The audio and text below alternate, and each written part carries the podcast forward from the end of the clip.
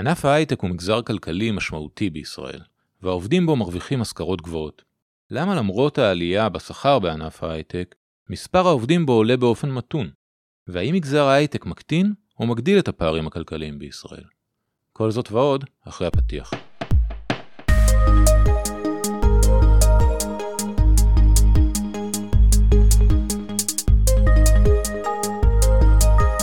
שלום וברוכים הבאים למחקר בשלוש קריאות, הפודקאסט של מרכז המחקר והמידע של הכנסת. אני עידו אבגר, והיום נדבר על תעסוקה במגזר ההייטק. נושא התעסוקה בהייטק הוא חשוב ומשמעותי לכלכלה הישראלית. כל כך משמעותי, שהגדלת מספר העובדים בהייטק אפילו נכללה ביעדי הממשלה.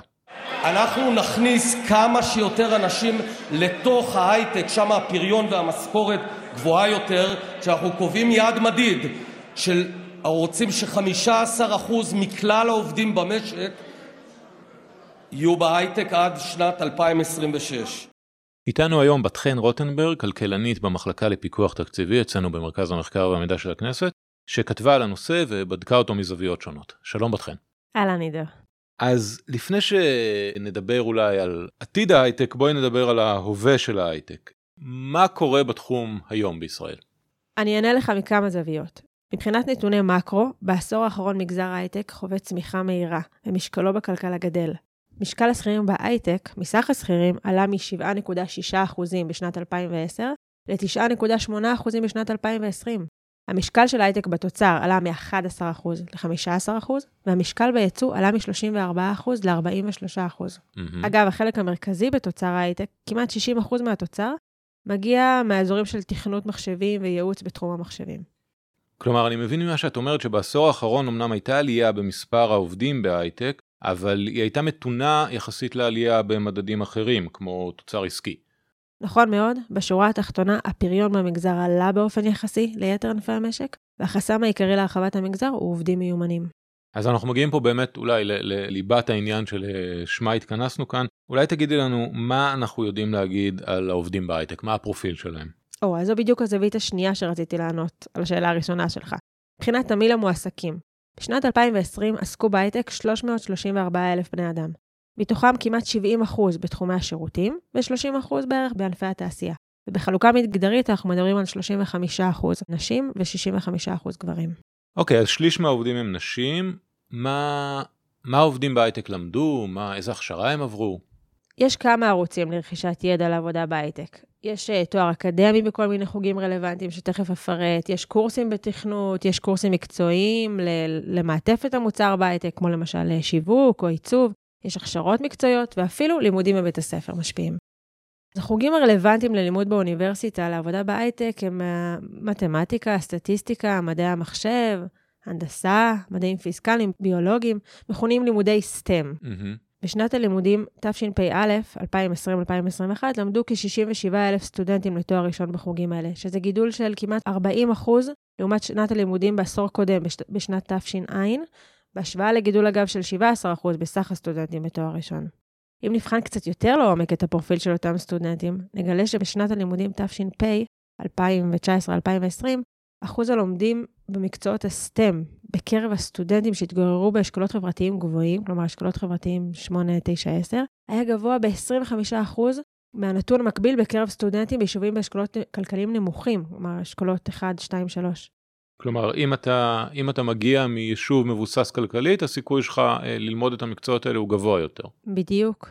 ונתון נוסף שעלה מהמחקר שלנו מראה שהסיכוי של צעיר שמגיע מאשכולות 9 ו-10 להיכנס למערכת ההשכלה הגבוהה עד גיל 30 גבוה פי 4.2 מהסיכוי של צעיר שמגיע מאשכולות הנמוכים 1 ו-2. זה בכל מקצוע.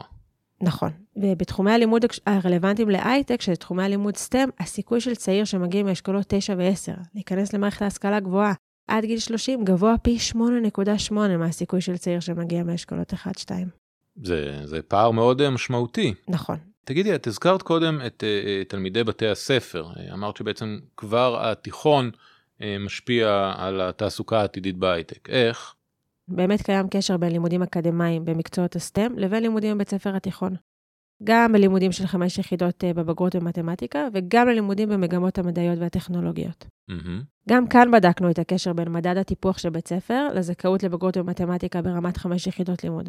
ככל שמדד הטיפוח של בית הספר הוא גבוה יותר, הדבר משקף חסך חינוכי גדול יותר של התלמידים. כלומר, במדד 5 לומדים התלמידים שהרקע החברתי-כלכלי שלהם הוא החלש ביותר. וגם כאן גילינו שבחמישון הטיפוח הגבוה, אחוז הזכאים לבגרות במתמטיקה ברמת 5 יחידות לימוד היה 27 אחוז, ובחמישון הטיפוח הנמוך היה 6.8. אז, אז שוב אנחנו רואים שתלמידים שמגיעים מרקע חברתי-כלכלי חלש, ניגשים פחות לבגרות אה, מוגברת במתמטיקה. נכון מאוד, ולמה זה כל כך קריטי? במחקר שערכו במכון הישראלי לדמוקרטיה, מצאו ש-40% מבעלי תעודת בגרות, שיש להם 5 יחידות לימוד במתמטיקה, השתלבו בהייטק, 25% בענף הבריאות ו-22% בענף, בענף התעשייה. אגב, מחקר נוסף של המכון הישראלי לדמוקרטיה מצא שבשנים האחרונות חל זינוק במספר בוגרי 5 יחידות לימוד במתמטיקה. וכניסתם הקרובה של אלו לשערי האקדמיה והביקוש ללימודים גבוהים בתחומי ההנדסה, המדעים, הסטם, צפוי להיות גבוה ב-45% מיכולת הקיבול של מוסדות הלימוד. כך צפוי להיווצר צוואר בקבוק, ויהיה עודף ביקוש של מועמדים מתאימים. אז את, את אומרת שכבר עכשיו יש, הגידול במספר הסטודנטים בתחומים האלה הוא אה, מואץ יחסית לשאר התחומים, ואנחנו צופים שהוא עוד ילך ויגדל ויגבר בעצם על היכולת של המוסדות ללמד את כל הסטודנטים האלה. נכון, והחסם העיקרי של האוניברסיטאות לעמוד בקיבולת של המועמדים הוא בעיקר גיוס אה, סגל אקדמי, מתרגלים ותשתית פיזית. אני רוצה רגע לקפוץ לשאלה אה, שאולי אה, מסקרנת את המאזינים שלנו במיוחד. המשכורות באמת גבוהות כמו שאומרים? אז באמת השכר הממוצע במגזר ההייטק עמד בשנת 2020 על כמעט 25,000 ש"ח בחודש, בהשוואה לשכר הממוצע לשכירים שעמד על 11,500. אוקיי. Okay. אגב, נקודה חשובה שכדאי לציין בנושא הזה, היא שהעלייה בשכר הממוצע בהייטק עשויה לשחוק את היתרון היחסי של ישראל. ככל שהשכר עולה יחד עם התחזקות השקל מול הדולר, שרוב ההכנסות בהייטק הן מכירות והשקעות בדולרים, עלול להיווצר מצב שהחלק מההשקעות בו ינותבו למדינות אחרות, בהן עלויות השכר נמוכות מישראל.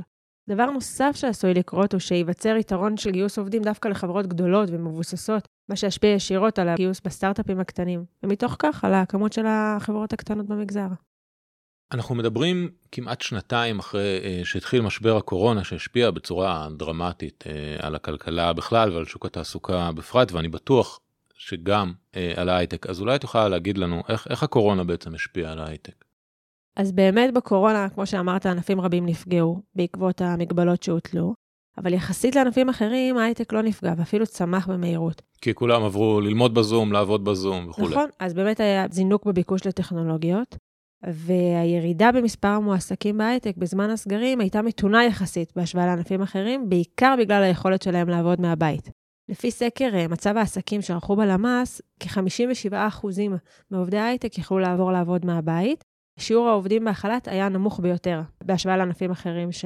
שסקרו שם. Mm-hmm. אבל האמת היא שהתמונה של התעסוקה היא קצת יותר מורכבת. בשנת 2020 דווקא ירד מספר העובדים בהייטק, והתעסוקה הגיעה לשפל בחודש אוגוסט, עם כ-293,000 מועסקים.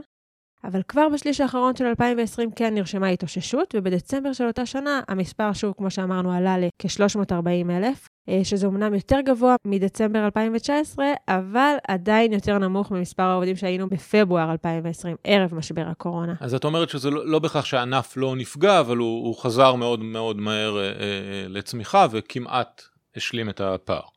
נכון מאוד. גם אם הייתה איזושהי פגיעה וירידה קטנה, הייתה התאוששות מהירה ובחזרה למספרים אה, לא ההתחלתיים, אבל קרובים אליהם. המגמות האלה נובעות גם מגלי הפיטורים וההוצאה לחל"ת, וגם היה איזושהי עצירה בגיוסים בגלל האי-הוודאות במשק, שהתחיל כל העניין הזה של אה, משבר הקורונה. ולא ברמה של העובדים, ברמה הענפית יותר? אז מבחינת מקרו, חלקו הניכר של מגזר ההייטק במשק הוא כנראה דווקא אחד הגורמים לפגיעה הכלכלית המתונה של משבר הקורונה בישראל, ביחס לפגיעה במדינות המפותחות. משבר הקורונה הביא לגידולים, כמו שאמרתי, בביקושים לטכנולוגיות שיש לישראל יתרונות יחסיים בהם, כמו למשל אבטחת מידע, בעקבות uh, כל הגידול ברכישות המקוונות uh, או בעבודה מהבית שרוצים יותר לאבטח, כל מיני שירותים מקוונים או אוטומציה.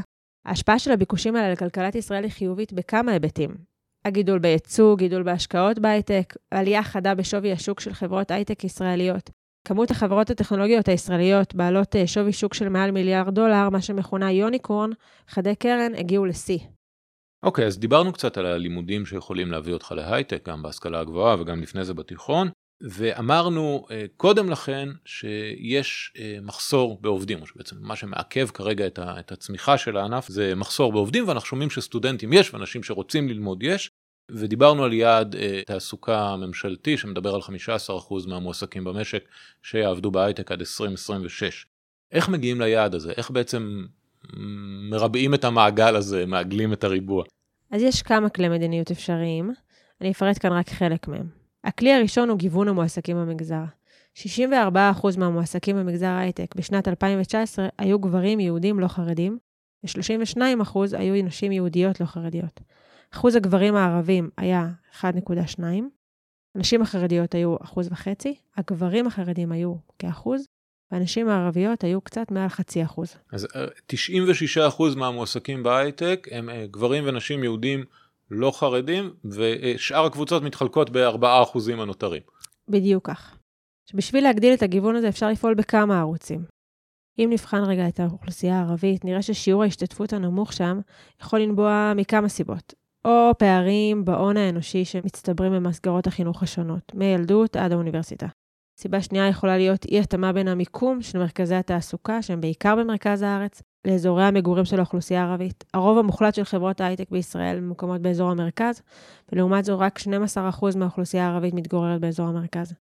הסבר mm-hmm. נוסף יכול להיות מחסור בקשרים חברתיים לא פורמליים, שמאוד עוזרים לחיבור וחשיפה להזדמנויות תעסוקה. אם נבחן את הצד המגדרי, של הנתונים שציינתי, בשנת 2017 פרסמה המועצה הלאומית לכלכלה דוח בנושא סטודנטיות למקצועות ההייטק, יעד לאומי והמלצות מעשיות. לפי הדוח, החסמים העיקריים להשתלבות נשים בהייטק נובעים מסטריאוטיפים של כל מיני גורמים מתווכים בין הילד לסביבתו, כמו הורים, מורים או פרסומות שנחשפו אליהם. המגמות הריאליות בבית הספר מתוארות כמקום קריר ולא מזמין עבור נשים, ויכול להיות שמכאן נובע חוסר ההיכרות של התלמידות וסטודנטיות עם עולם המחשבים וההנדסה, והדימוי העצמי הנמוך שלהם לגבי היכולות המתמטיות שלהם. סיבה נוספת היא מחסור במודלים נשיים לחיקוי, ולכן ההמלצות בדוח היו להעלות את מספר הנשים בתואר ראשון בתחומי הייטק ב-40%, לפתוח מסלולי לימוד שמשלבים בין הייטק למקצועות נוספים, להקים ארגונים בקמפוסים שיתמכו בסטודנטיות, ליצור קהילה נפשית מקצועית, ולהגדיל את החשיפה של תלמידות וחיילות משוחררות לתחומי ההייטק. אז הכלי הראשון אה, הוא אה, בעצם מדבר על לנסות ולהביא עובדים מקבוצות שפחות מיוצגות כיום בקרב העובדים בהייטק, וחלק לא מבוטל מהפעילות בכלי הזה היא בתחום ההשכלה, לתת להם את ההשכלה הרלוונטית. איזה עוד כלים יש בתחום הזה של ההשכלה שמגדילים את מאגר העובדים בהייטק? אז באמת הכלי השני שרציתי לדבר עליו עוסק בדיוק בדברים האלה של חינוך, לימודים לבית הספר, הכשרות מקצועיות ולימודים אקדמיים. באופן כללי, ובאוכלוסיות שדיברנו עליהן מקודם, שנמצאות בתת ייצוג בהייטק. סקר הפיאק של ה-OECD בוחן את רמת המיומנות של גילאי 16 עד 65 בשלושה תחומים, אוריינות קריאה, אוריינות מתמטית ופתרון בעיות בסביבה מתוקשבת. המבחנים ומרבית משתני הרקע הנבדקים בסקר זהים בכל המדינות המשתתפות. יש קשר בין ציון גבוה במבחני פיאק להעסקה בהייטק. אם בוחנים את הציונים בפיאק לפי מגזר ומגדר, נגלה שאותן קבוצות שהיו בייצוג חסר הן בעלות הציונים הנמוכים. כלומר, כדאי להשקיע דווקא במיומנויות האלה. אותו דבר מתגלה אגב גם בלימודים לתואר ראשון, בעיקר בלימודי הסטם. אני מבין. אפיק נוסף לעידוד השתלבות בהייטק הוא פתיחת מסגרות להכשרות מקצועיות והקמת uh, חממות ליזמות טכנולוגית. החממות ליזמות טכנולוגית זה מסגרות תומכות, שמאפשרות ליזמים מתחילים לפתח איזשהו רעיון uh, ראשוני, ולהביא אותו לכדי uh, מוצר מסחרי ולהקים סביבו עסק. יש כל מיני קורסים להכשרה ולהצטרפות לעולם ההייטק. יש תוכניות הסבת אקדמאים, קורסים אה, בסיסיים ומתקדמים ללא צורך בידע אקדמי, קורסים לעידוד העצמה נשית, כמו למשל She Codes. בנוסף, יש מסגרות הכשרה חוץ-אקדמאיות, כמו למשל סיירת התכנות והסדנה של רשות החדשנות. Mm-hmm. יש עוד כלים נוספים שהרחבנו עליהם במסמך, שהם למשל הרחבת ה ecosystem המקומי. שני אפיקים. גם פיתוח סביבת למידה ועידוד חדשנות ויזמות לחברות הזנק, חברות סטארט-אפ בתחומים חדשים, עם המעטפת התומכת. ואז לעשות אקזיט. לא רק, גם למצות את הפוטנציאל של חברות ההייטק מעבר לשלב עמוק, להקים פה חברה תוססת, חיה, עם שלבי שיווק ופיתוח עסקי, להגיע לשלב ה scale-up. במקום להימכר לאיזושהי אה, חברה בינלאומית גדולה, אה, להקים פה חברה ישראלית שתפעל פה ותעסיק פה עוד עובדים. בדיוק, שחברות הזנק לא ישאפו רק לעשות אקזיט, אלא שגם כן יהיה פה מספיק ecosystem שיתפתח פה חברה בפני עצמה. אוקיי, okay, הזמן שלנו ממש אוזל, אבל במילה רק אה, תזכירי איזה כלים נוספים נידונים במסמך. אז הכלים הנוספים שדיברנו עליהם הם אה, העלאת משקל השקעות ההון סיכון המקומיות, יצירת שיתופי פעולה אזוריים עם המדינות השכנות, סיוע תקציבי של הממשלה והטבות מס, ואפשר באמת לקרוא להם בהרחבה במסמך עצמו. טוב, מרתק, ובאמת חבל שאין לנו זמן אה, להמשיך ולדון בכלים הנוספים האלה. נשמע שמשקל המועסקים בהייטק אומנם עלה, אבל נראה שהוא עלה באופן מתון. אה, ושהסיבה לכך היא מחסור בעובדים אה, מיומנים, ונשמע ממה שאת אומרת שיש מה לעשות ויש דרכים לפעולה. נכון מאוד, יש תוכניות ממשלה רבות שעוסקות בנושא זה. אם זאת החלטה 455 של הממשלה, בה הוחלט על אה, תוכנית המשך להגדלת מספר בוגרי התארים המתקדמים במקצועות ההייטק, או המתווה שאישרה הממשלה באוקטובר 2021, שיסייע בצמצום המחסור הקיים במשק במהנדסים ועובדי הייטק. או תוכניות של רשות החדשנות הכוללות מסלול התמחות בהייטק, לעידוד העסקת ג'וניורים, או הסיירת התכנות שמתמקדת בהסבת אנשים ללא רקע אקדמי להייטק. תוכניות נוספות מומלצות כוללות אה, עידוד לימודי מתמטיקה ואנגלית לתלמידים חרדים, או תוכניות שמעודדות גיוון בגיוס ליחידות הטכנולוגיות בצה"ל. עוד חשוב לי לציין שרוב מוחלט של תוכניות השילוב של אוכלוסיות בתת-ייצוג מתמקדות בהכשרה ובהשמה המתאימות ביותר לאוכלוסייה, ומומלץ לקדם גם תוכניות שעוסקות בהגברת הרצון והמוטיבציה של אוכלוסיות אלה להשתלב במגזר ההייטק. לסיכום אני אגיד עוד שמגזר ההייטק יכול להוות כלי לצמצום הפערים הגבוהים בחברה הישראלית ויצירת ניעות, מוביליות חברתית, אבל הנתונים מלמדים שכיום, בגלל הפערים שנוצרים במערכת החינוך ובמוסדות להשכלה גבוהה, מגזר ההייטק דווקא מביא להרחבת הפערים החברתיים בישראל, כיוון שרוב היזמים והעובדים במגזר הם העשירונים הגבוהים יחסית. תודה רבה בת חן, נושא חשוב ומרתק. אני מזכיר כמובן שאת המסמך המלא אפשר למצוא באתר מרכז המחקר והמידע של הכנסת, ויש בו עוד הרבה אה, מידע מעניין שלא דיברנו עליו פה. אנחנו נתראה בתוכנית הבאה. להתראות.